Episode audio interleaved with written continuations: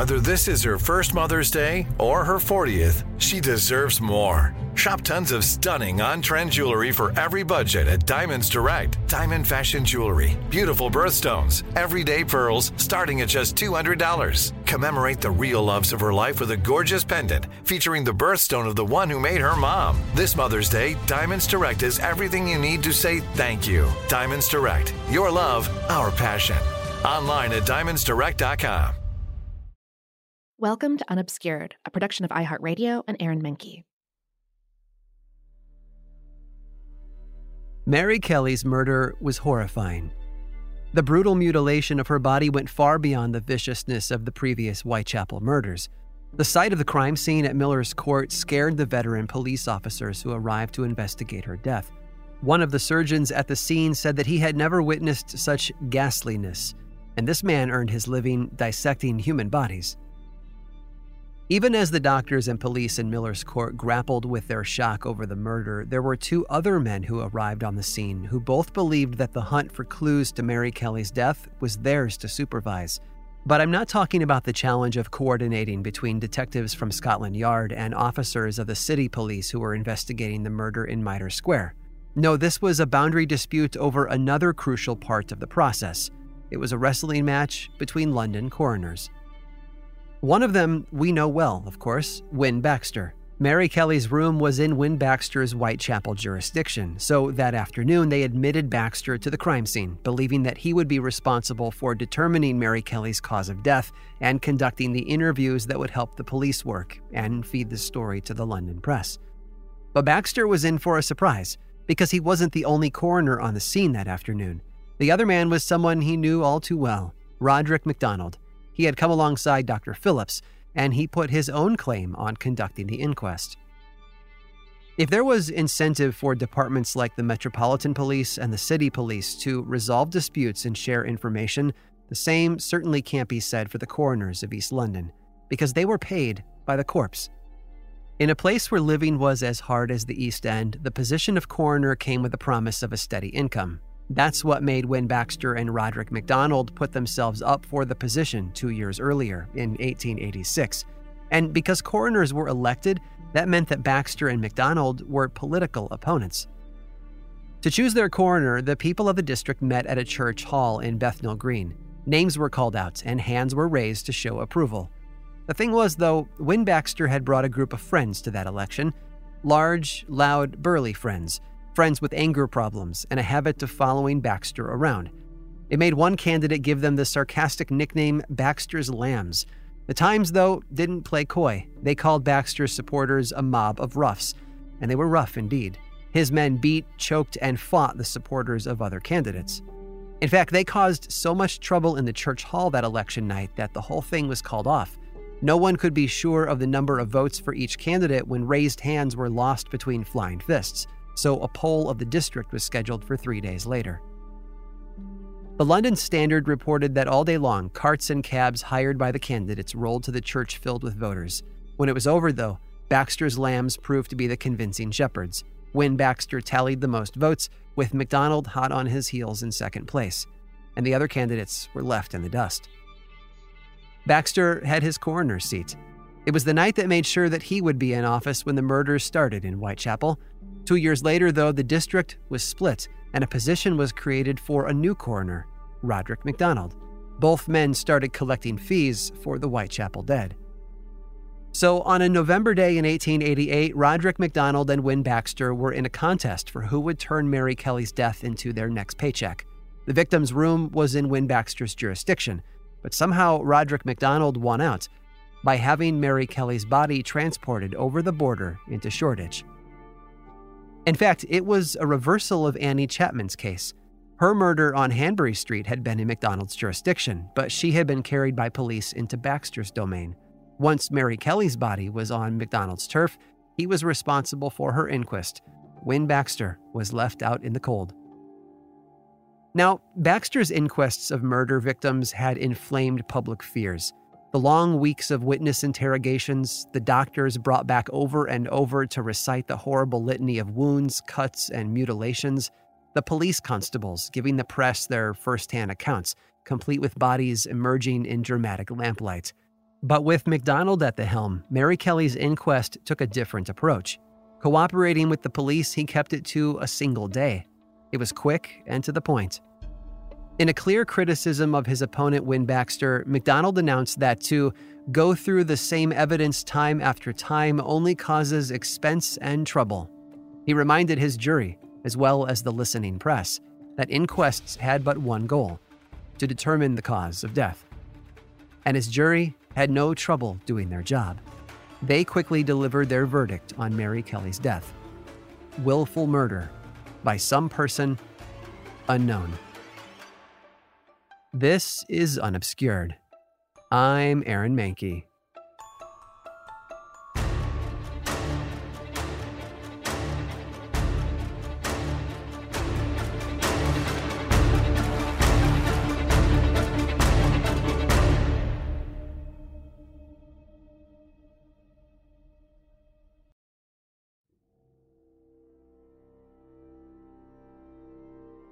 The Home Secretary was under fire.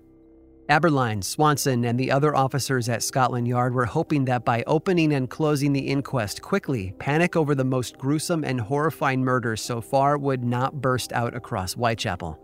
To some extent, it worked. There were few stories for the Star to chase.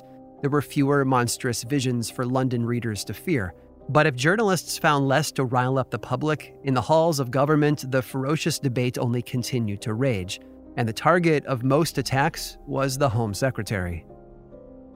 Now, it was true he had done enough to rid himself of Charles Warren. He had accepted the police commissioner's resignation and was just waiting for the man to see himself out so that James Monro could take his place. But whether that was enough to placate the Queen and the public was another question altogether. And there was another place where the Home Secretary, Matthews, was scrutinized and scathingly dressed down on almost a daily basis the halls of Parliament. In the weeks after Mary Kelly's murder, the Times of London offered an inside look at the kinds of fury that regularly was unleashed in the chambers of government. On November 12th, the day that Mary Kelly's inquest was both opened and closed by Roderick MacDonald, the pointed questions for the Home Secretary came in a flurry, and they all had to do with the central issue who was running the show over at Scotland Yard?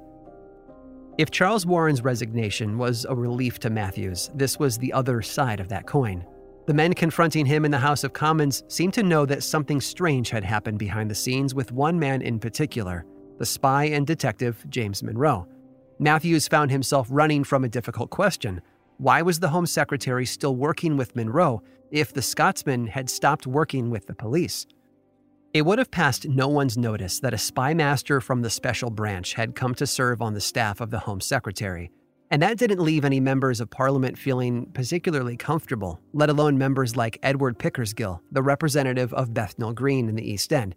He had been campaigning against police abuses since his election in 1885, and he would be remembered in later years for calling secret policing dirty work.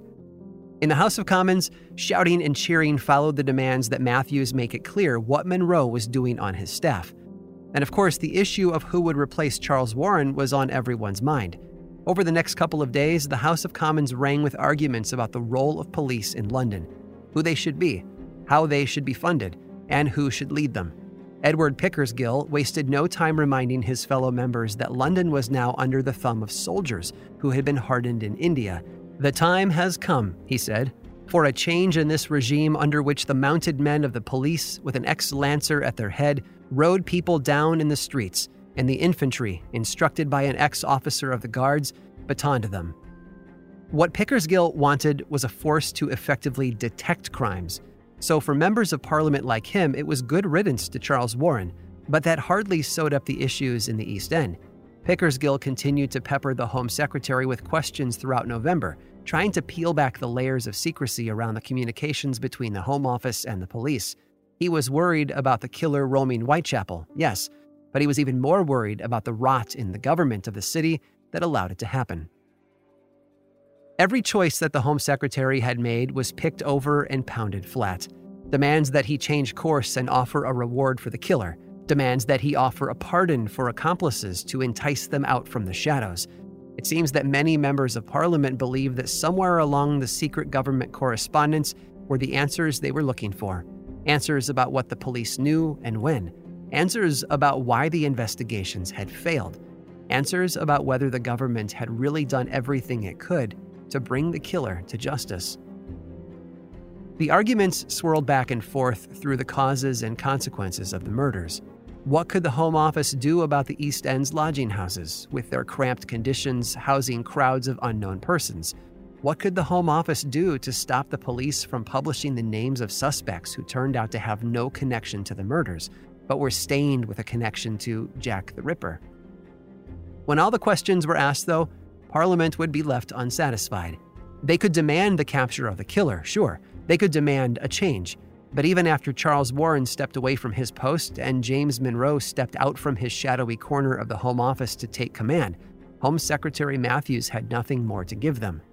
Like the police of the world's largest city, the government of the world's most commanding empire was at a loss because the answers to their questions just weren't there.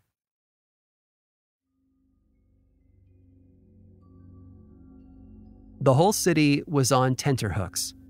Now, that's not tenderhooks. No, the phrase comes from the cloth making trade, when new made sheets of wool were hung like tents on hooked wooden frames to keep the cloth from shrinking while it dried. The process gave its name to East End landmarks like the Tenter Streets and Tenter Passage in Spitalfields, where for a very long time the English wool trade had a home. At the end of November of 1888, though, crime after unsolved crime had everyone in the city feeling like something was about to snap.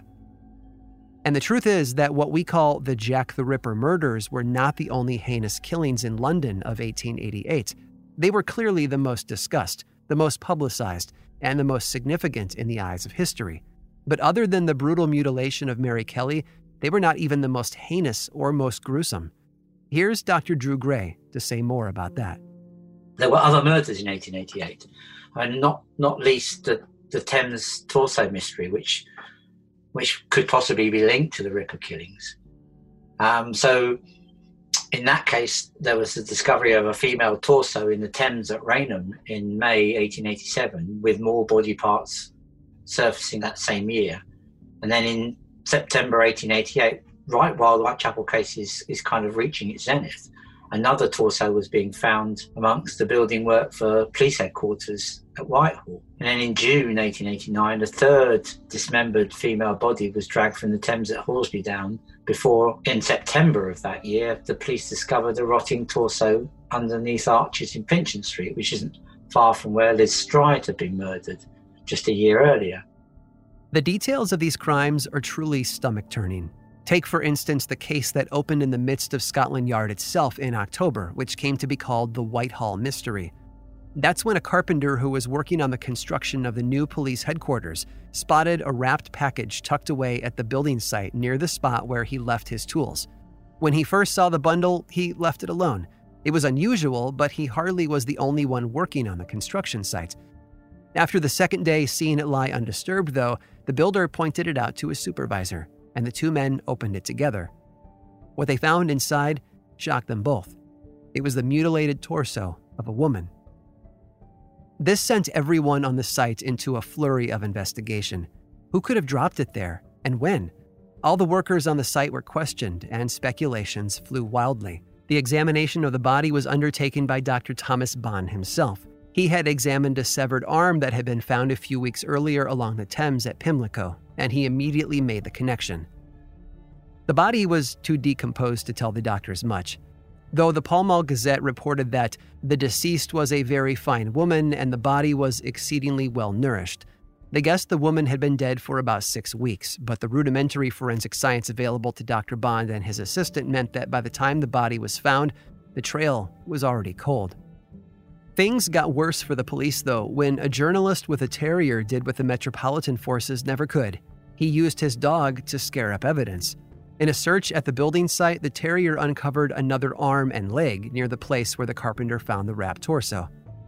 It was a huge embarrassment for Scotland Yard, and for a little while the Star drove that point home. But the mystery was quickly overshadowed by the double event murders of Liz Stride and Catherine Eddowes. The police and Dr. Bond didn't think it was likely that the two cases were connected, and the case was already cold by the time the body was found. There were a few stories that discussed the horrible find, and even drew connections to the Whitechapel murders. But with so much less press, the horrible dismemberment failed to make the same kind of impression on the City of London. Here's more from historian Paul Begg. They were overshadowed by the Whitechapel murders, and therefore they just didn't get the publicity that they one imagines that they might have done had the Whitechapel murders not been committed at the same time. Equally, of course, it depends on what really grabs the attention of the press. And these were body parts, in effect, that were being found at different times in fairly separated places. And unlike the Ripper killings, which were suggested one person operating in a very small area, it may well be that the torso killings just didn't grab public attention. And, and we have known about these murders for quite a long time. And it's only in the last few years that people have been writing books about them and really bringing them into the sphere of, of anybody interested in the Ripper murders as well, because they show what was going on at the time.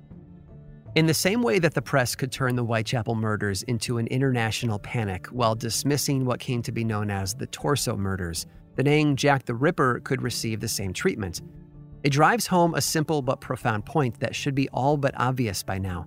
It was the storytelling about the murders and the invention of the name Jack the Ripper that pushed the Whitechapel killings into the public eye, and along the way invented one of the most enduring stories in the history of modern crime. In fact, when Mary Kelly's inquest was quickly closed in November, the reporters of the Star, the Times, and the Pall Mall Gazette were hard pressed to keep the fear alive. As the growing chill of December descended over London, there were other stories to tell that absorbed attention, and until there were new victims to sketch out and new inquests to publicize, there just wasn't anything new to say. The tension of the murders went slack as the weeks marched by. The strengthened police numbers in the East End carried on for as long as the new commissioner, James Monro, could justify the budget to the Home Secretary. But government budgets rarely make press sensations, even when they reach the headlines. Soon enough, the name invented by the Central Press Agency had gone the way of every figure from popular fiction. He had his day in the sun and faded with the ink he was printed on.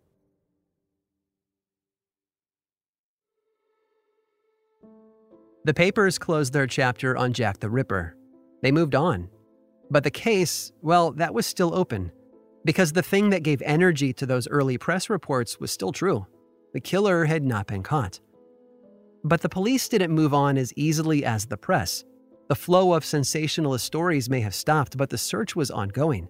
The questions that needed to be answered still hung in the air. And the various senior policemen in the Metropolitan Office all had their sense of who the killer might be. The problem was, though, they all disagreed. In the final months of 1888, immediately following Mary Kelly's death, a number of suspects were arrested. One detective sergeant who had been involved in patrolling Whitechapel brought a man into police court on the day that Mary Kelly was buried. He was, the Times said, a man of decidedly foreign appearance, and his mustache was no doubt the thing that put him front and center in the suspicions of the police. The sergeant presented the magistrate with his deep suspicions. He had arrested this man before and held him under lock and key in connection with the murder of Liz Stride, it was only after he was released that Mary Kelly was found dead. To the sergeant's mind, this could be the murderer that they had all been searching so hard for a Swede named Nikaner Benelius. This time he had been arrested for a terrifying home invasion. A woman had been at home alone and had left open the street facing door. When she was sitting in her parlor, the man suddenly burst in. Terrified, she gasped out, What do you want? In reply, he only grinned. She jumped out of her chair and ran to the window, but when she turned back to the room, he had disappeared. It was enough to get him arrested by a constable in the street, but the evidence against him thinned out to the parallel between his break in and Mary Kelly's murder in her room. The police held him for a few days and peppered him with questions, but all they learned was that his landlord sometimes found him preaching in the streets, and he was 25 shillings behind on his rent.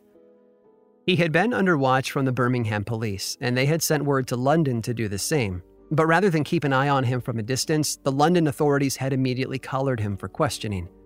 The Birmingham police had speculated that this man was the true Whitechapel killer, escaping London after each murder by taking the early train out of the city. After questioning him, though, he was released and soon vanished from the pages of history. He wasn't the only doctor to come under scrutiny and then make a quick escape.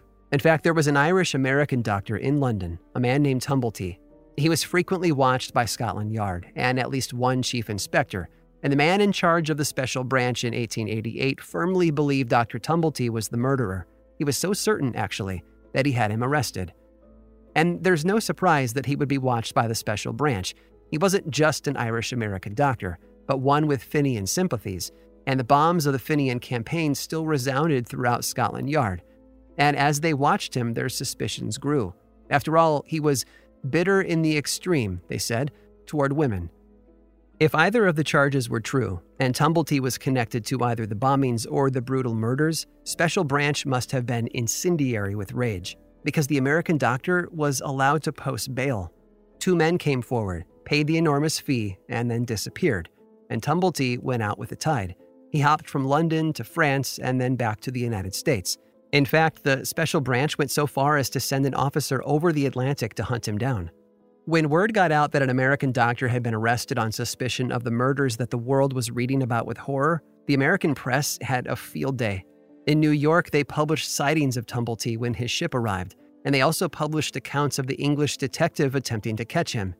Taken together, those stories allowed the man to vanish without a trace. As far west as San Francisco, the Chronicle profiled the doctor's past in the city, with commentary from the local chief of police, in fact, some of Tumblety's money was still held in a San Francisco bank, but the man never appeared to claim it. And East End murders didn't end with the man's departure from London. The year ended with a terrifying event just before Christmas, a killing that left many people wondering whether the same murderer was still at large and still preying on vulnerable women in the East End. Because it was in the early morning hours of December 20th that Rose Mylett's body was found by two police officers who were patrolling the street where she was killed, the shadow darkness of Clark's Yard. There were no cuts on her body, and her money was still in her pocket. After he had fetched a surgeon to examine the body, the police sergeant searched the yard and found no signs of a struggle. The surgeon who arrived on the scene declared her dead, though the body was still warm. When she was delivered to the mortuary, the police believed that she had died of natural causes. When Wynne Baxter marched into the inquest the next day, a different conclusion was about to hit the papers, and to shock Scotland Yard, who thought their work on the murder was done. Because during the post mortem examination, two other doctors found that there was a wound on the woman's neck. It was a deep mark that ran from the right side of the spine around the front of her throat, ending beneath her left ear. The woman, it seems, had been strangled. It was a shock to the police department, with no signs of struggle and no witnesses around the yard reporting any unusual noise, a dread came over the police. The press reported that the stealth and efficiency of the killing must be the work of a skillful hand, and everyone knew exactly who that meant. It was all too obvious to the Times, who conjured up the specter of, in their words, the recent crimes as the only possible precedent for murder. After all, the killer had vanished without a trace. James Monro sent for a medical examination from a trusted advisor, Dr. Thomas Bond, and he immediately dispatched a capable officer to devote his energy to the case, Chief Inspector Donald Swanson. But Swanson wasn't the only one investigating the murder. With Wynne Baxter helming the inquest, the Star soon followed after. And as always, they had a story in mind to fit the case. Their lead sentence proclaimed that a police surgeon had determined that the woman's murder was the work of the Whitechapel fiend. And they came to that conclusion by hunting down Dr. Phillips, the man whose theory that the Whitechapel killer was a surgeon made so many East End doctors the target of deep suspicion. The Star reporter claimed that Dr. Phillips, who had examined the body of Annie Chapman at Hanbury Street, believed that she had been strangled before her throat was cut. This had strengthened his belief that the killer was an anatomist because he believed that the murderer knew just where to wrap a wire around a victim's neck to choke off any screams. And so, the Star reported, Dr. Phillips believed that this new victim, Rose Mylett, had been killed by the same man. But once again, Dr. Phillips' profile of the killer was about to crash against the opinion of Dr. Thomas Bond. When he swept in to examine Rose's body on Christmas Eve, Dr. Bond said that there was no mark on her neck from a cord, and certainly not the kind of thing you would expect if she had been strangled violently. If anything, he reported, she had been a drunk, and when she fell to the ground, the neck of her jacket had pressed against her throat and killed her. A terrible accident, he said, but nothing more. Wynne Baxter was furious. When he reopened the inquest, he ripped into the betrayal. Doctor after doctor had seen the body, he said, at the urging of the detectives, but without his knowledge or permission. Medical opinions were flying thick and fast, but only Dr. Bond had thrown his expertise against the idea that Rose Smollett had been murdered. It was police against coroner, surgeons at each other's throats, and the star flogging on the idea that the Ripper was still hunting in the East End. The jury at the inquest came back with the verdict that Wynne Baxter expected. Rose Mylett had been murdered by some person or persons unknown. And like the murder of the other women in Whitechapel, the killer would never be caught. But despite the star's best efforts, other papers let the story lie.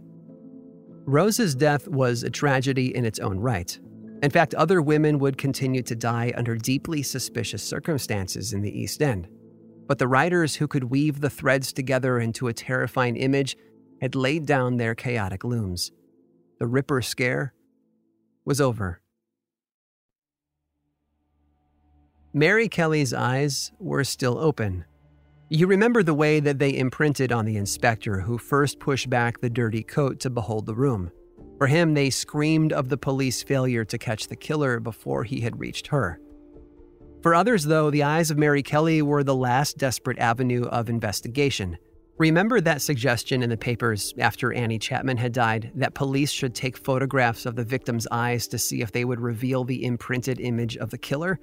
According to one memoir published years later by one of the inspectors, after Mary Kelly's death, the police actually tried it. He says they didn't expect it to work necessarily. They did it as an experiment, but they did it all the same. And they didn't take half measures. They called in expert photographers and used the latest type of cameras. They snapped away at Mary Kelly's retinas, hoping that her trauma had imprinted itself there. Of course, all the effort was useless, and it should be no surprise that it didn't work. The result, he wrote, was negative. Along with the idea of using bloodhounds to hunt the killer through Whitechapel's busy streets, it was another attempt at cutting edge technique that proved to be useless in the heart of the city. There was another set of eyes brought to the case, though Melville Macnaghten. He was the man who had been refused police service by Charles Warren at the beginning of 1888 when James Monro took control of the Metropolitan Police, though, Macnaghten finally got his chance. Here's Adam Wood to say more. Things changed, of course, when Warren resigned at the end of 1888. Monro became commissioner. Macnaghten was appointed assistant chief constable supporting Williamson in June 1889 and replaced him in December 1890 when Williamson died. So they had the three friends together there Anderson, Monro, and Macnaghten. And although he wasn't around at the time of the Ripper investigation of 1888, Macnaghten was quite actively involved in inquiries into subsequent murders in Whitechapel, such as Alice Mackenzie and Frances Coles. And in his autobiography, which is completely exaggerated his role in everything, to be honest, but he puts himself in the centre of things quite heavily there. I think it seems to have been that he was frustrated on the outside in 1888, wanting to be part of the investigation, but certainly took a big involvement in things after his appointment. But if Macnaghten resented the fact that he wasn't on the case during the Whitechapel murders, he didn't let his new opportunity go to waste. Because, as you may have guessed, Mary Kelly wasn't the last woman to be killed in Whitechapel. Which brings us to July of 1889, when an East End lodger named John woke up to find that his bed was empty and cold. His partner, Alice, hadn't come to the lodging house the night before, he stumbled blearily down the stairs to talk with the lodging house keeper, who told him that he hadn't seen Alice, nor had she paid the fee for their bed. She was found almost two hours later by a constable walking his beat in Whitechapel as he proceeded down Castle Alley. Alice's body was lying on the footpath between two vendors' carts, faintly lit by a nearby streetlight. The constable saw that she was slumped to her side and that her clothes were pushed up over her body where it lay in a pool of blood. Dr. Phillips was summoned for the medical examination, and the Whitechapel detectives who made it to the scene just after 1 o'clock were no strangers to sights like this. Less than a year had passed since Mary Kelly's death. Most of the same men were still on the job, and the wounds they saw on Alice's body chilled them. Two cuts crossed her neck. and long, jagged slices went deep into her abdomen. Crowds packed in around Castle Alley. Crowds packed in around the mortuary. And Melville Macnaghten must have felt a thrill. Because the truth was as plain as day. Jack the Ripper had killed again. That's it for this week's episode of Unobscured. Stick around after this short sponsor break for a preview of what's in store for next week. Whenever a new body turned up, the question had to be asked Was this the work of Jack the Ripper? In a year that followed the 1888 Autumn of Terror, everyone responsible for governing life and death in Whitechapel was caught in a fog of uncertainty. At Alice Mackenzie's inquest, Wynne Baxter intoned for the Times of London that there is great similarity between this and the other class of cases which have happened in this neighborhood, and if this crime has not been committed by the same person, it is clearly an imitation of the other cases. There is nothing to show why, he said, the woman is murdered, or by whom.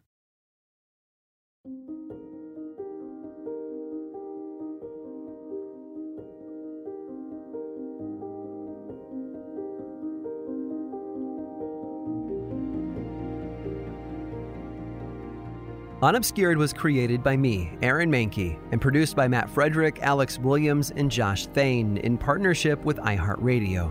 Research and writing for this season is all the work of my right hand man, Carl Nellis, and the brilliant Chad Lawson composed the brand new soundtrack. Learn more about our contributing historians, source material, and links to our other shows over at historyunobscured.com. And until next time, thanks for listening.